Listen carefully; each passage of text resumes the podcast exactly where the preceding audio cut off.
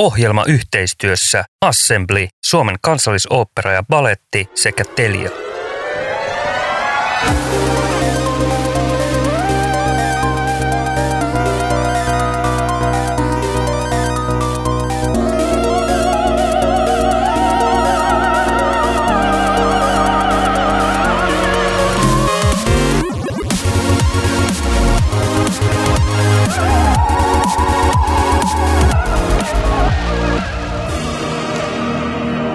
Tämä on Taide vai teknologia? Tässä ohjelmassa puhutaan taiteen ilmiöistä ja teknologian ihmeistä ja erityisesti kipinöistä näiden rajapinnoilla. Nyt vuorossa ohjelman toiseksi viimeinen jakso, ensi viikolla vielä yhteenveto ja parhaat palat koko kaudesta. Minä olen Nuppu Stenros, digitaalisen kulttuurin festari Assemblyltä ja kanssani juontamassa Anna-Stiina Haapasaari kansallisoopperasta ja baletista. Tervetuloa mukaan! Tänään pyöritään äänen ihmeellisessä maailmassa. Puhutaan audioteknologiasta ja musiikin tulevaisuudesta ja uusista tavoista kokea ääntä aikaisempaa tilallisemmin. Vieraina jaksossa ovat äänisuunnittelija, taiteilija Tuomas Norvio, joka on työskennellyt hyvin monenlaisten taideprojektien parissa, esimerkiksi koreografien Tero Saarisen ja Johanna Nuutisen kanssa, sekä musiikkiartisteista muun muassa Kimmo Pohjosen, Werneri Pohjolan, Ismo Alangon ja Hilda Länsmanin kanssa. Tervetuloa Tuomas. Kiitos paljon. Ja toisena vieraana on audiofirmojen supertähti Genelecin toisen polven perheyrittäjä, firman brand-artisti ja muusikko Juho Martikainen. Tervetuloa. Kiitos paljon. Millä tavalla ihmisestä huomaa, että on työskennellyt pitkään musiikin ja audion parissa? No jotkut sanoo, että se on niin kuin varmin tapa viedä nautinto kaikesta niin kuin musiikkiin liittyvästä elämyksellisyydestä.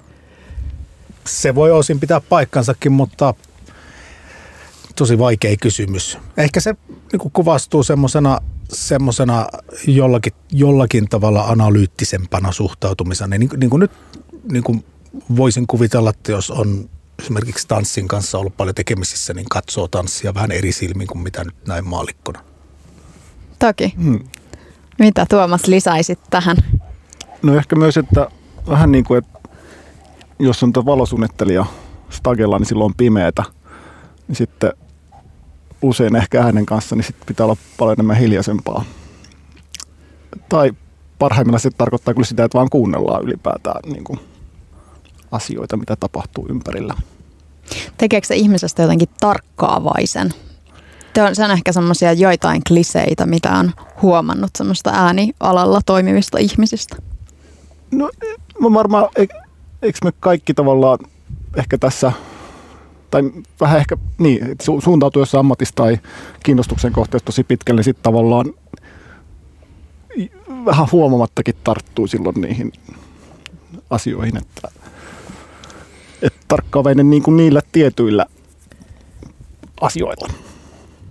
Minkälaiset matkat teillä on takana? Mitä äänestä on avautunut semmoisia uusia ulottuvuuksia ja ovia tässä vuosikymmenten varrella?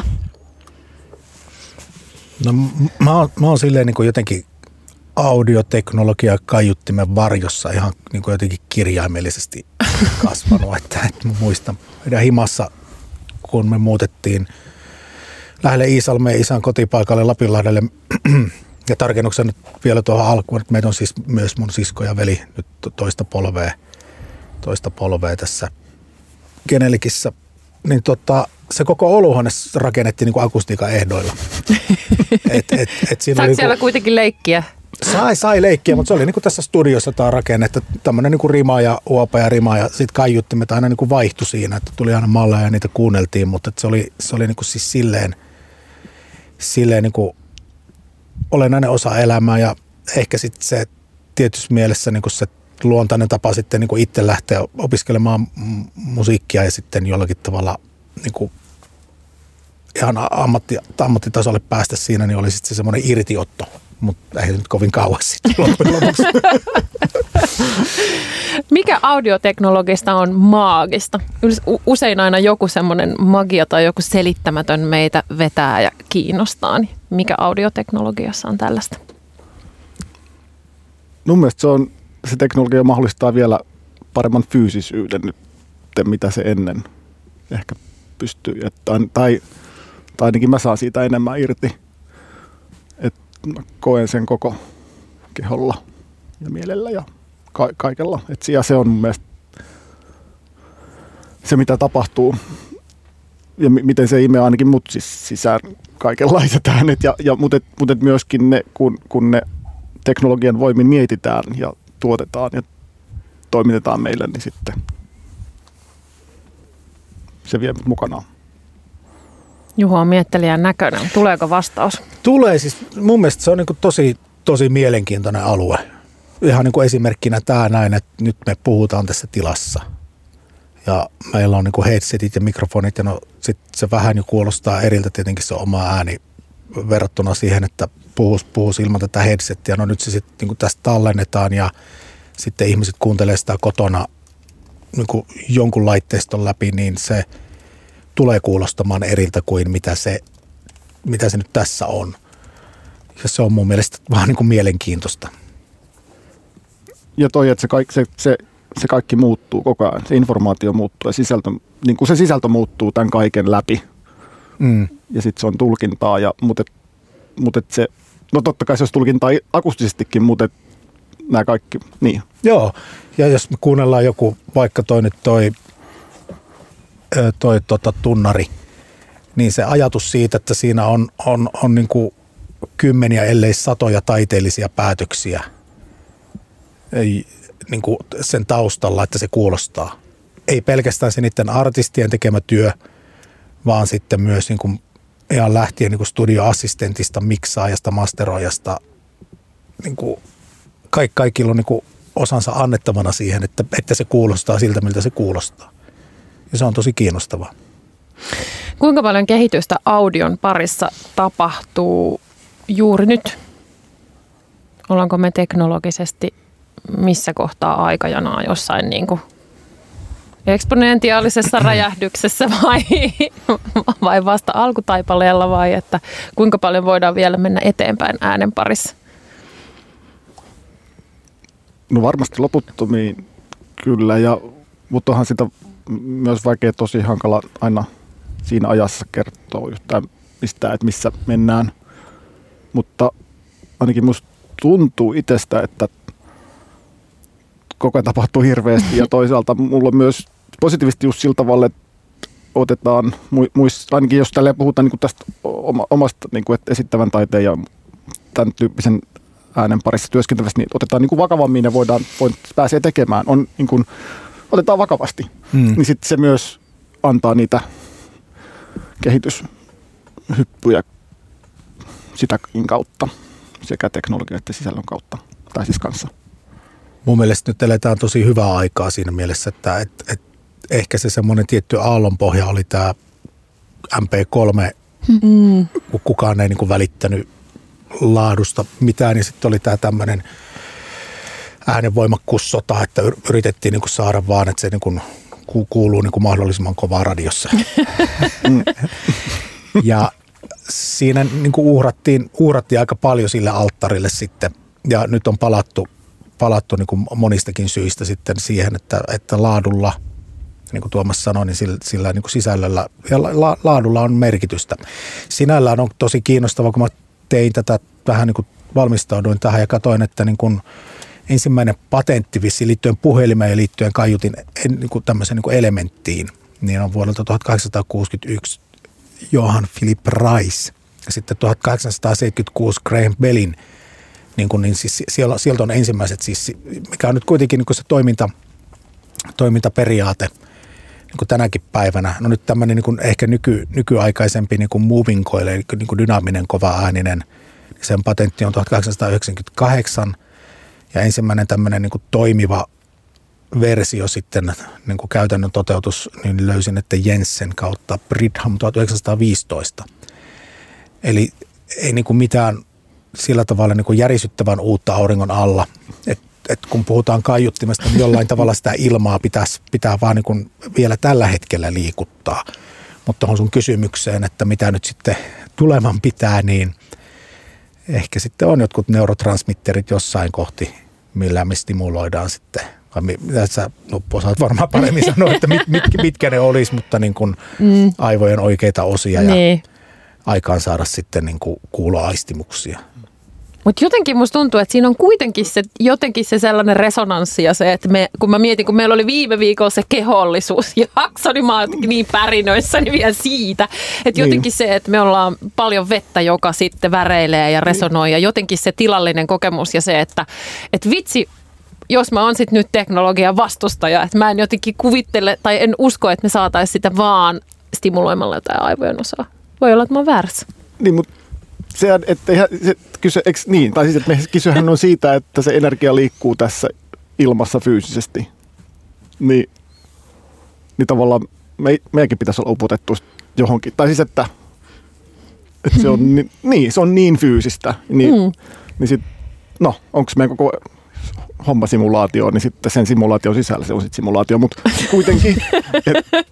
Kyllä se on fyysistä ja mä itse kontrabasistina varsinkin, niin kuin, koska tästäkin on näkemyksiä, enkä todellakaan ole sillä tavalla, että voisin mitään tämmöistä validia tieteellisessä mielessä sanoa, mutta puhutaan keskustelua esimerkiksi sen ympärille, että niin kuin, miten paljon niin kuin vakuushermolla, miten paljon niin kuin keholla tunnetaan ja aistitaan matalia taajuuksia.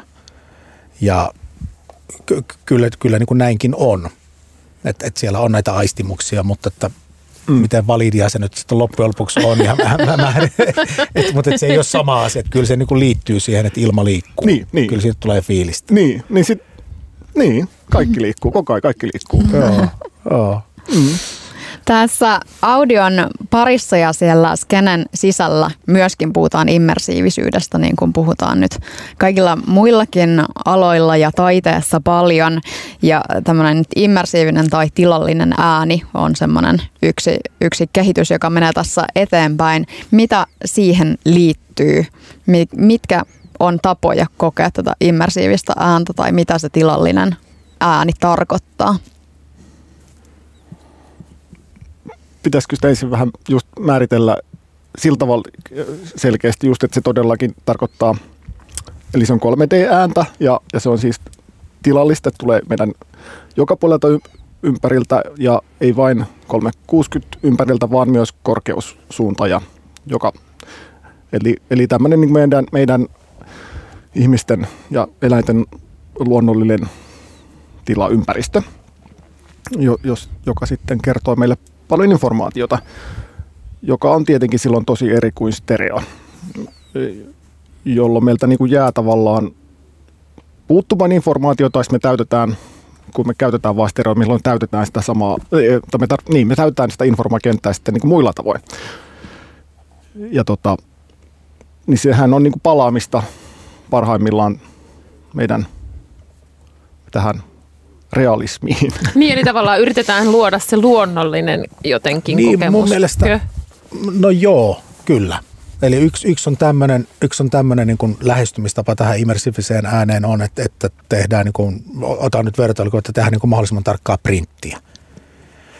Mutta sitten toinen on, mistä varmaan kuulemme lisää, että lähdetäänkin tämän immersiivisen äänen ja tämän äänen kokemuksen niin kuin uusien tapojen kautta niin kuin hakemaan semmoista elämyksellisyyttä, mikä ei aikaisemmin ole ollut mahdollinen luomaan jotain. Niin kuin me voidaan simuloida semmoisia tiloja, missä me ei oikeasti olla. Että järjestämällä ne kaiuttimet tietyllä tavalla me voidaan kuljettaa sit se ihminen mihin tahansa auditiiviseen tilaan, joka sitten tavallaan huijaa niitä aivoja siitä, että se olisikin, tapahtuisi aivan eri paikassa, jos sulkee just silmät, niin se muuttuu täysin se kyllä akustinen tilanne siinä. Joo. Ja me koko ajan aistitaan sitä. Niin kuin sekä tiedostaen että tiedostamatta, mitä meidän ympärillä tapahtuu. Itse asiassa nyt tietenkin kaikki on Teams-aikakautena niin kuin huomannut sen, että kun luurit päässä, niin tunnin puolentoista päästä tulee semmoinen olo, että on pakko ottaa pois, koska tämä itse asiassa on aika epäluonnollinen tila meidän aivoille, että on blokattu aika paljon niin kuin ulkoa tulevaa ääntä pois ja sitten vaan niin kuin tulee tästä luureista suoraan niin kuin korviin. Et tietenkin nykyään on paljon teknologioita, joilla sitäkin ratkaistaan ja binaurallisen renderöinnin keinoin niin kuin luodaan tämmöisiä illuusioita illuusioita sinne, mutta niin kuin lähtökohtaisesti, niin kyllähän me halutaan olla tilassa ja aistitaan tilaa. Jolloin taas päästään siihen, että se ääni haluaa liikkua siellä tilassa ja vaikuttaa sitä kautta, eikä halua olla tässä meidän korva vieressä ja sieltä vaan mennä noin ja sitten me halutaan kokea se monilla tavoin. Niin siis muusikkopuolella ja sähköpasittipuolella mähän on niin kuuluisa siinä, että mä soitin aivan järjettömän kokoisilla kamoilla. Aikoinaan Lepakossa meidän piti lopettaa treenit, kun ei ylhäällä voinut vetää keikkaa. Et se tunne siitä, että sitä bassoa tulee niin, että sä voit niin kuin jotenkin fyysisesti nojata siihen, niin onhan se ihan uskomaton. Ja kyllähän se pitäisi ihmisen kuin ihmisen päästä kokemaan. Mutta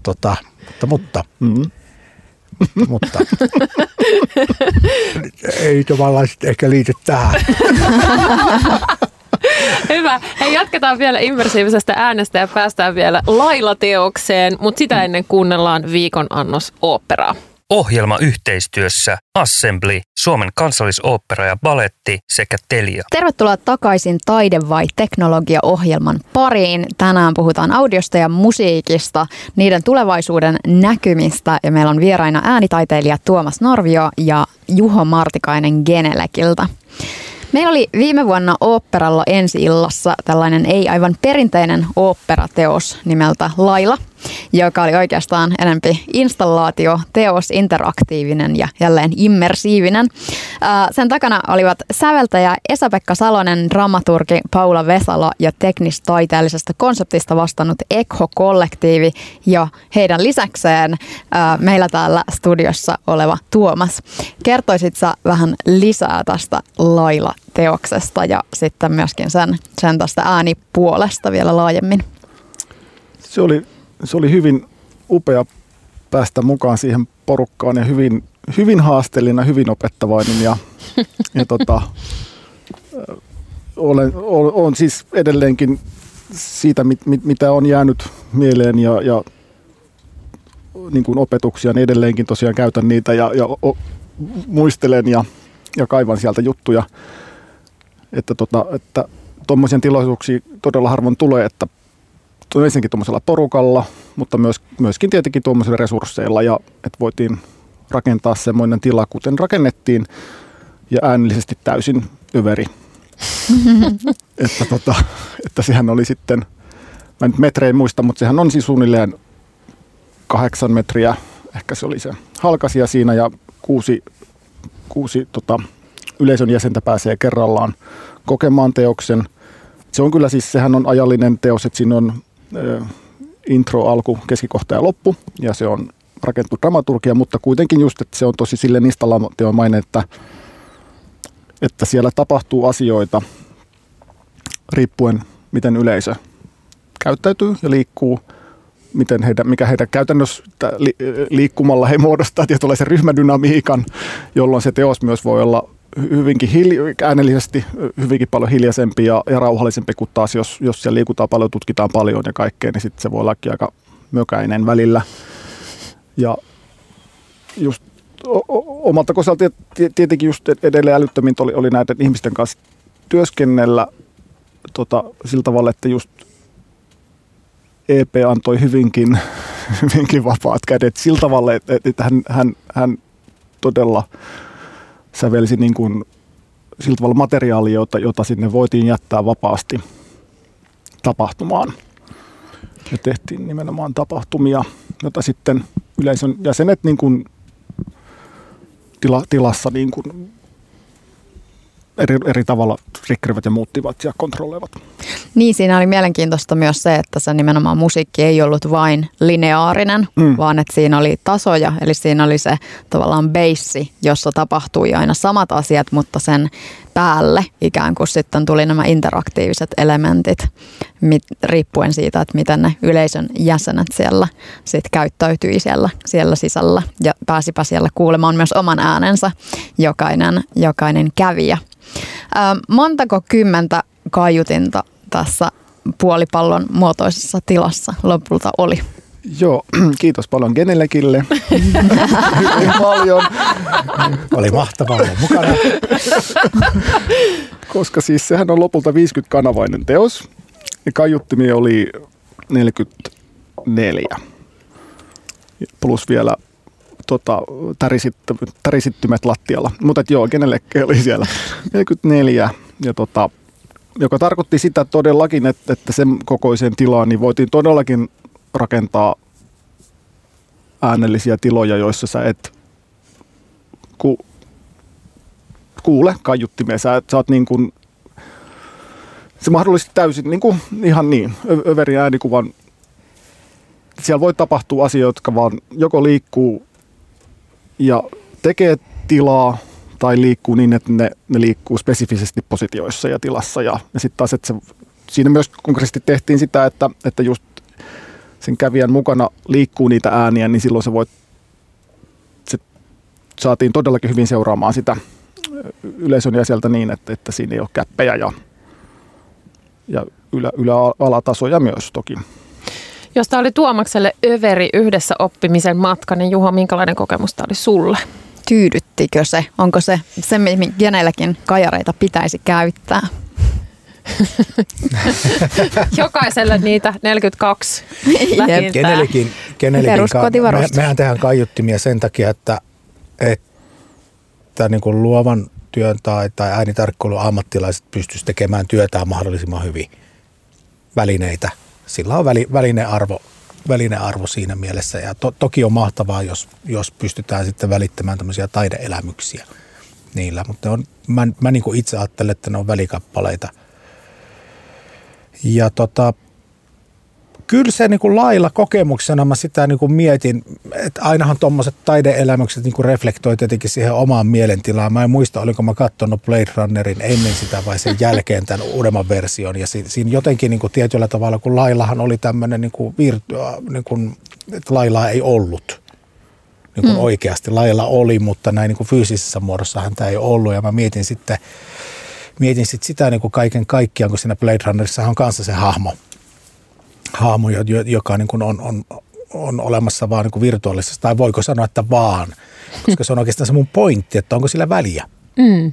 Että mä tykkäsin sitä Lailasta, se oli mun mielestä jotenkin niin kuin makea tyyppi, mutta sittenhän just kysymys tulee niin kuin loppujen lopuksi, että onko sillä väliä, että onko niin kuin Laila oikeasti olemassa vai ei. Että tämmöisiä mä mietin. Eli se selvästi käynnisti kyllä tosi syvällisiä pohdintoja siitä tavallaan, että minkälainen tämä entiteetti voi olla, tämmöinen oopperadiiva. Ja sitten jos se vielä vuorovaikutteisesti reagoi siihen, miten yleisön jäsenet kollektiivisesti liikkuu siellä sisällä, niin onko se sitten näiden yleisöjen dynamiikan muodostama diiva vai itsenäinen entiteetti? Niin. Kyllä mun mielestä tämä on niin kuin se seuraava askel. Mä uskon tämmöiseen. Ja kun puhutaan tästä tämmöisestä niin kuin osallistavasta taiteesta tai osallistava teatteri, me kaikki nyt muistaa varmaan Jumalan teatteri hyvänä esimerkkinä siitä. Ja no sekin taideteoksena siis ajatelkaa mikä on vaikutus. Että se muistetaan. Vieläkin. Ja tämän päivän mittakaavassa niin jauhessamutinta ja ehkä nyt sitten jotain tämmöistä. Ei kuitenkaan niin älytöntä. Mutta se oli jotenkin siinä kontekstissa, se oli jotenkin niin raflaavaa.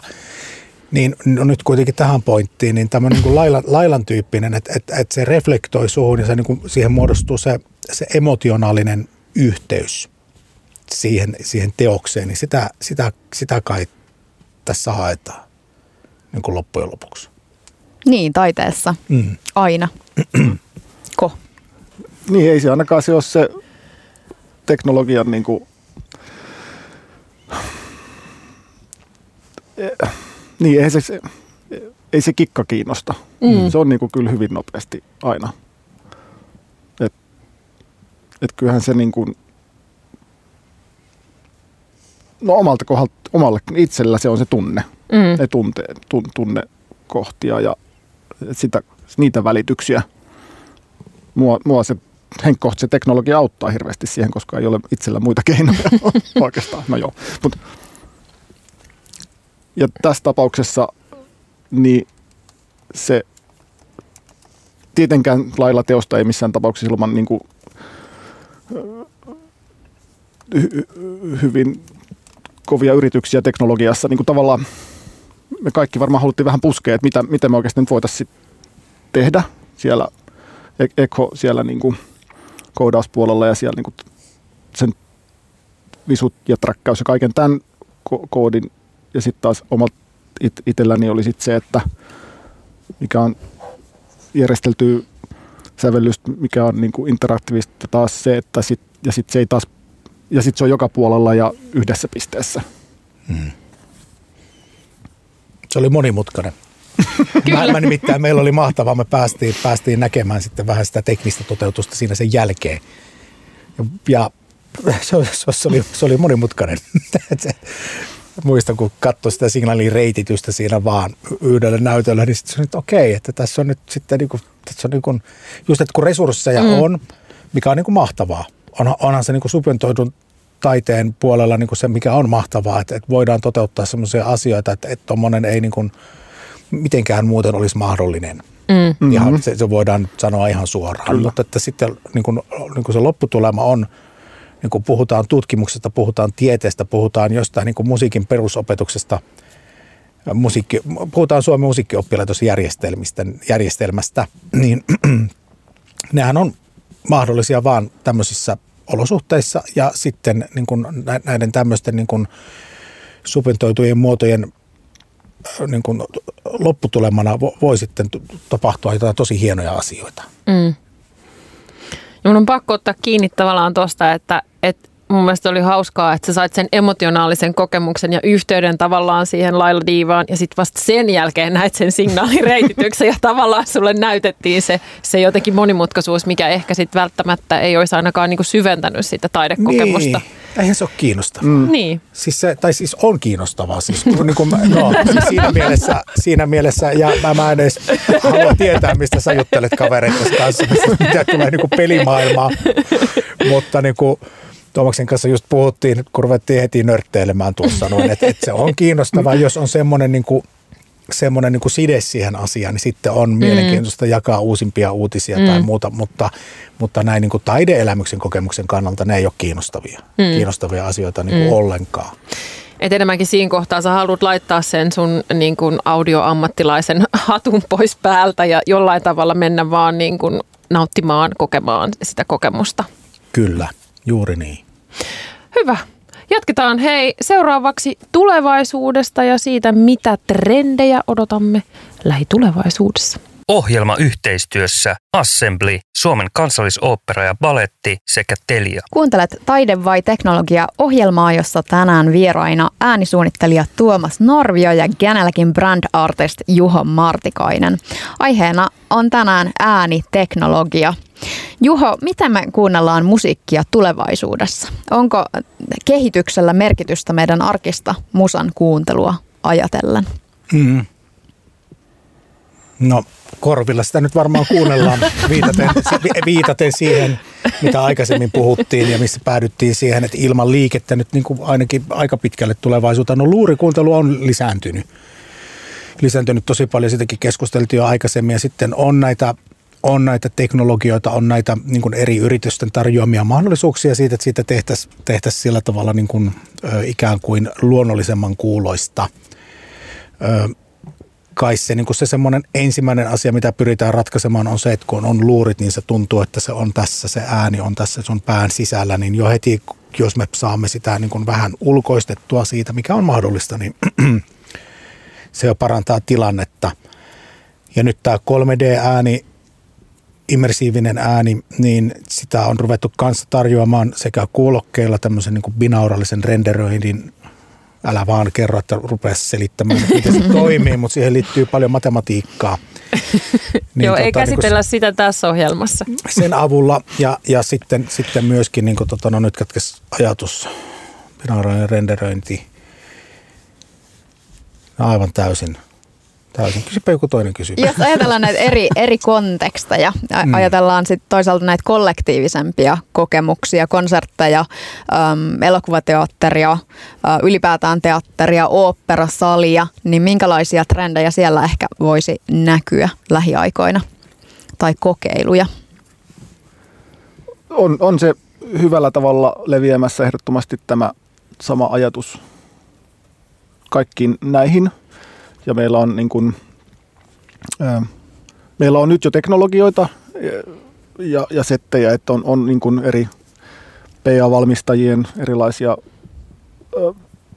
tapoja just, mutta toki se on enemmän virtuaaliakustiikkaa tai sitten niinku just tota vanhan surroundin niinku laajentamista 360, jotka nekin mun mielestä tarjoaa ja tosi paljon mahdollisuuksia ja myöskin sillä saadaan sinne sisältöä niin kuin taas kerran niin kuin informaatiota saadaan niilläkin tosi paljon jo ja hienoa sellaista, mutta toki on haastavampaa sitten se itse immersiivisyys saada isoihin tiloihin, koska se on kuitenkin varmaan ihan fysiikkaahan se nyt tavallaan, että kun isoissa tiloissa meillä ei ole sweet spottia, missä se ihminen, vaan me tarvitaan se joka paikkaan.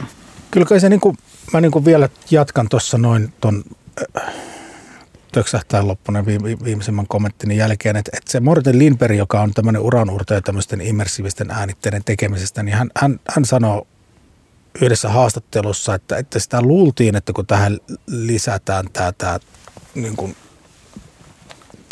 tämä toplayeri, tämä ylös-alas suunta, että meillä on enemmän sitä kanvasta. Mutta se, mitä hän ei tiedostanut siinä kohti, eikä varmaan kukaan, joka rupesi immersiivisen audion kanssa tekemään työtä, että se on niin vahva se emotionaalinen lisäarvo, mitä se tuo. Mm. Se oli aika ennakoimatonta ja kyllä mä henkilökohtaisesti siihen uskon ja olen sen kokenut. Kun mä mietin jotenkin, siitähän on tehty tutkimuksia, että musiikki ja ääni on nimenomaan se, joka taidemuodoista tavallaan ihmisen tunteisiin menee jotenkin nopeammin ja syvemmin, niin onko se sitten tavallaan, kun sut vielä jotenkin ympäröidään sillä äänellä, niin se jotenkin vaikuttaa meihin jollain erityisen syvällä tavalla. Niin, me puhuttiin just näistä kulttuuriantropologisista tutkimuksista, näistä pyhistä paikoista ja miten niihin monesti liittyy just tämä äänen immersiivisyyden, ympäröivän äänen lähtökohtaisesti läsnäolo. Mm.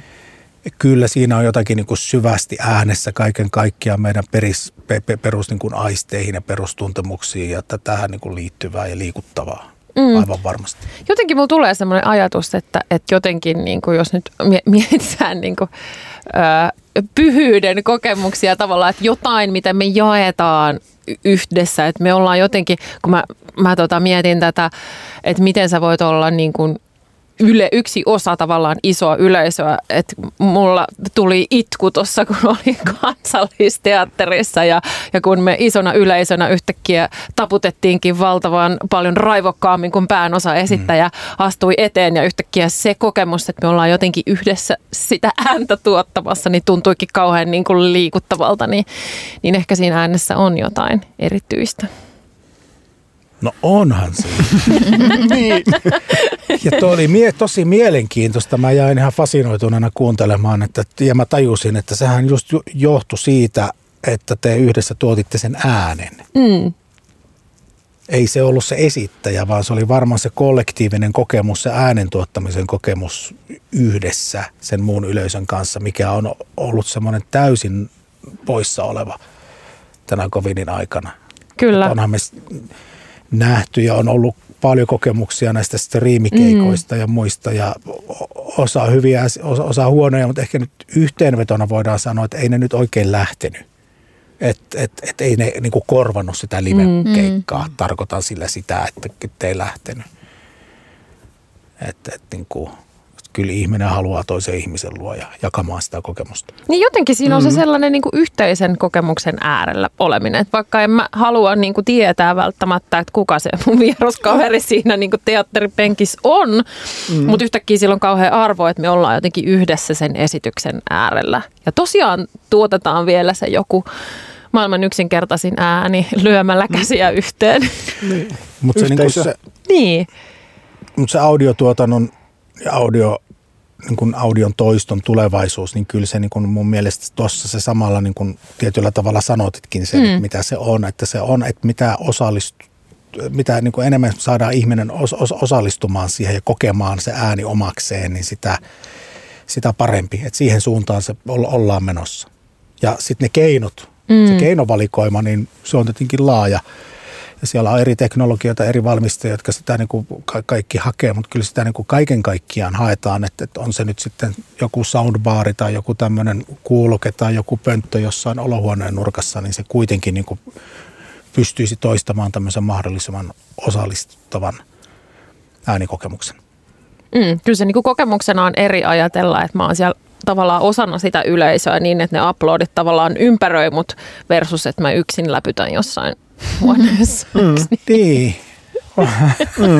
Se on se vähän kuulosti surullisella nyt.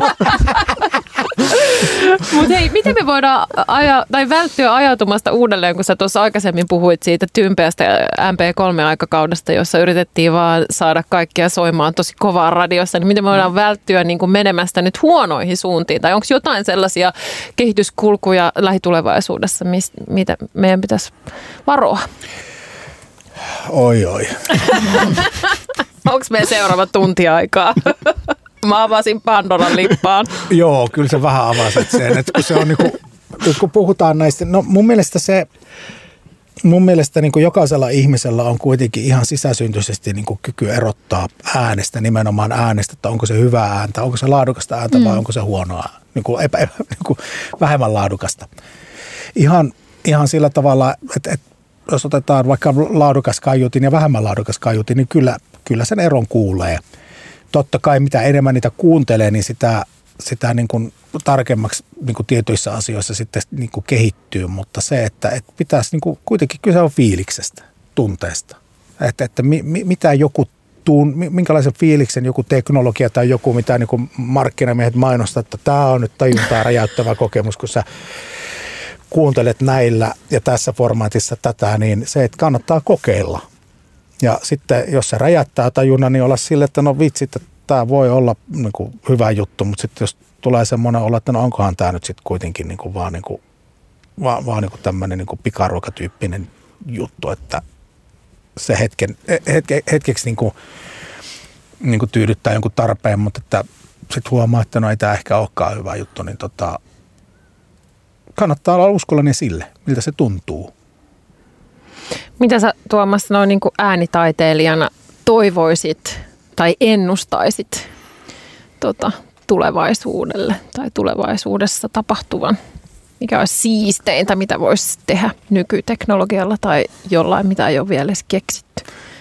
Niin, jotenkin mä koko ajan vaan innostun. Mä en ehdi edes ennustua, mitä vaan mä innostun koko ajan. Kaikkea, mitä ympärillä tapahtuu. Et mä oon kyllä tosi äimistynyt koko ajan, mitä tosiaankin on jo olemassa ja mitä niillä kaikilla voi tehdä. Ja toivoisin, että siihen on aikaa ja resursseja niitä tehdä ja kokeilla ja päästä käyttämään.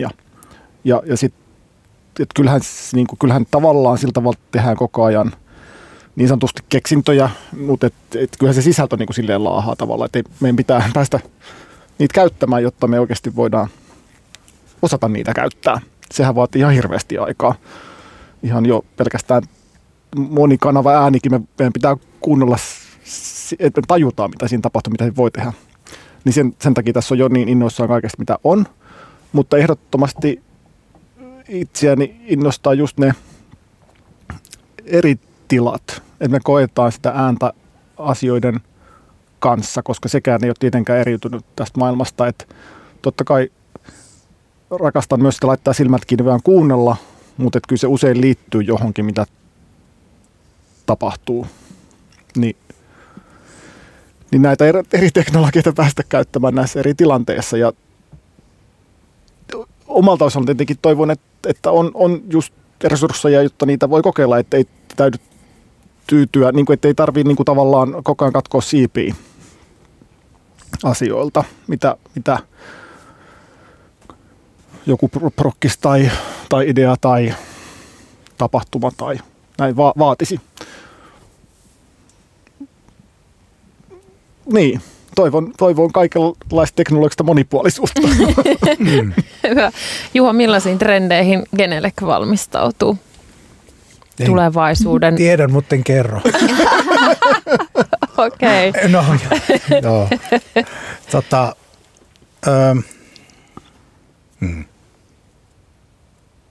Kyllä meillähän on, kyllähän siis tämä, niin kuin, mihin nyt hieman viittasinkin tuossa nyt just tämä, niin kuin, meillä, no ei tässä nyt varmaan voi ruveta sillä tavalla mainostamaan, mutta esimerkiksi tämä niin kuin, HRTF, tämmöinen niin kuin head-related transfer function, mikä on, kun jokaisella on uniikki korvalehti.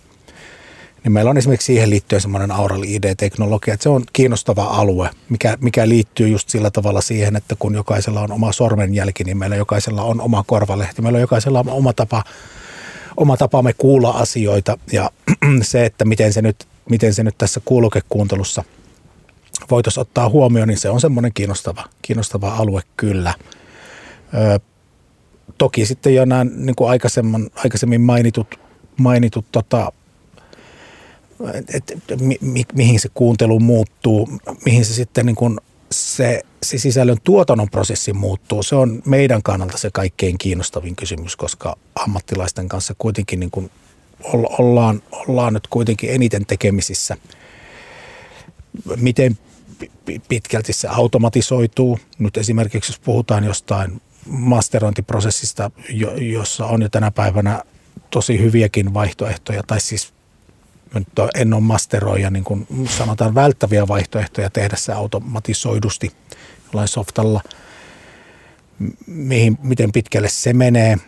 Onko ne sitten semmoisia asioita, mitkä on sitten niin kuin siellä sen insinöörin työkalupakissa, että hän ottaa ne. Mä luulen, että tämä on niin kuin tämmöinen ihmisen ja näiden työkalujen välinen interaktio. Siihen mä uskon. Mä en usko, että niin kuin mikään korvaa mitään, mutta tulee tosi hienoja juttuja, innovaatioita ja automatisaatio lisääntyy. Onhan meillä esimerkiksi, ajatellaan niin kuin soitin puolella, niin vahvisti mallinnukset on niin kuin mullistanut esimerkiksi kiertävien bändien niin kuin realismia, ettei tarvitsekaan enää roudata niitä Marshallin stäkkejä sinne ja olla siinä niin kuin infernaalisessa mekkalassa, vaan jos meitä katsoo, kun joku bändi tekee soundcheckia, niin siellä kuuluu semmoista niin kuin kopinaa, kun rumpali jossain pleksien takana lyö niitä ja sitten ei kuulu mitään. Tämmöistä, mitään muuta. Hyvä. Kiitos. Juho, kiitos. Tuomas, tämä oli meidän viimeinen jakso vieraiden kerran. Ensi viikolla Anna-Stiinan kanssa toivottavasti vedetään yhteen ja kuullaan koko kauden parhaat palat. Nähdään silloin, kuullaan silloin. Moi moi! Ohjelma yhteistyössä Assembly, Suomen kansallisooppera ja baletti sekä Telia.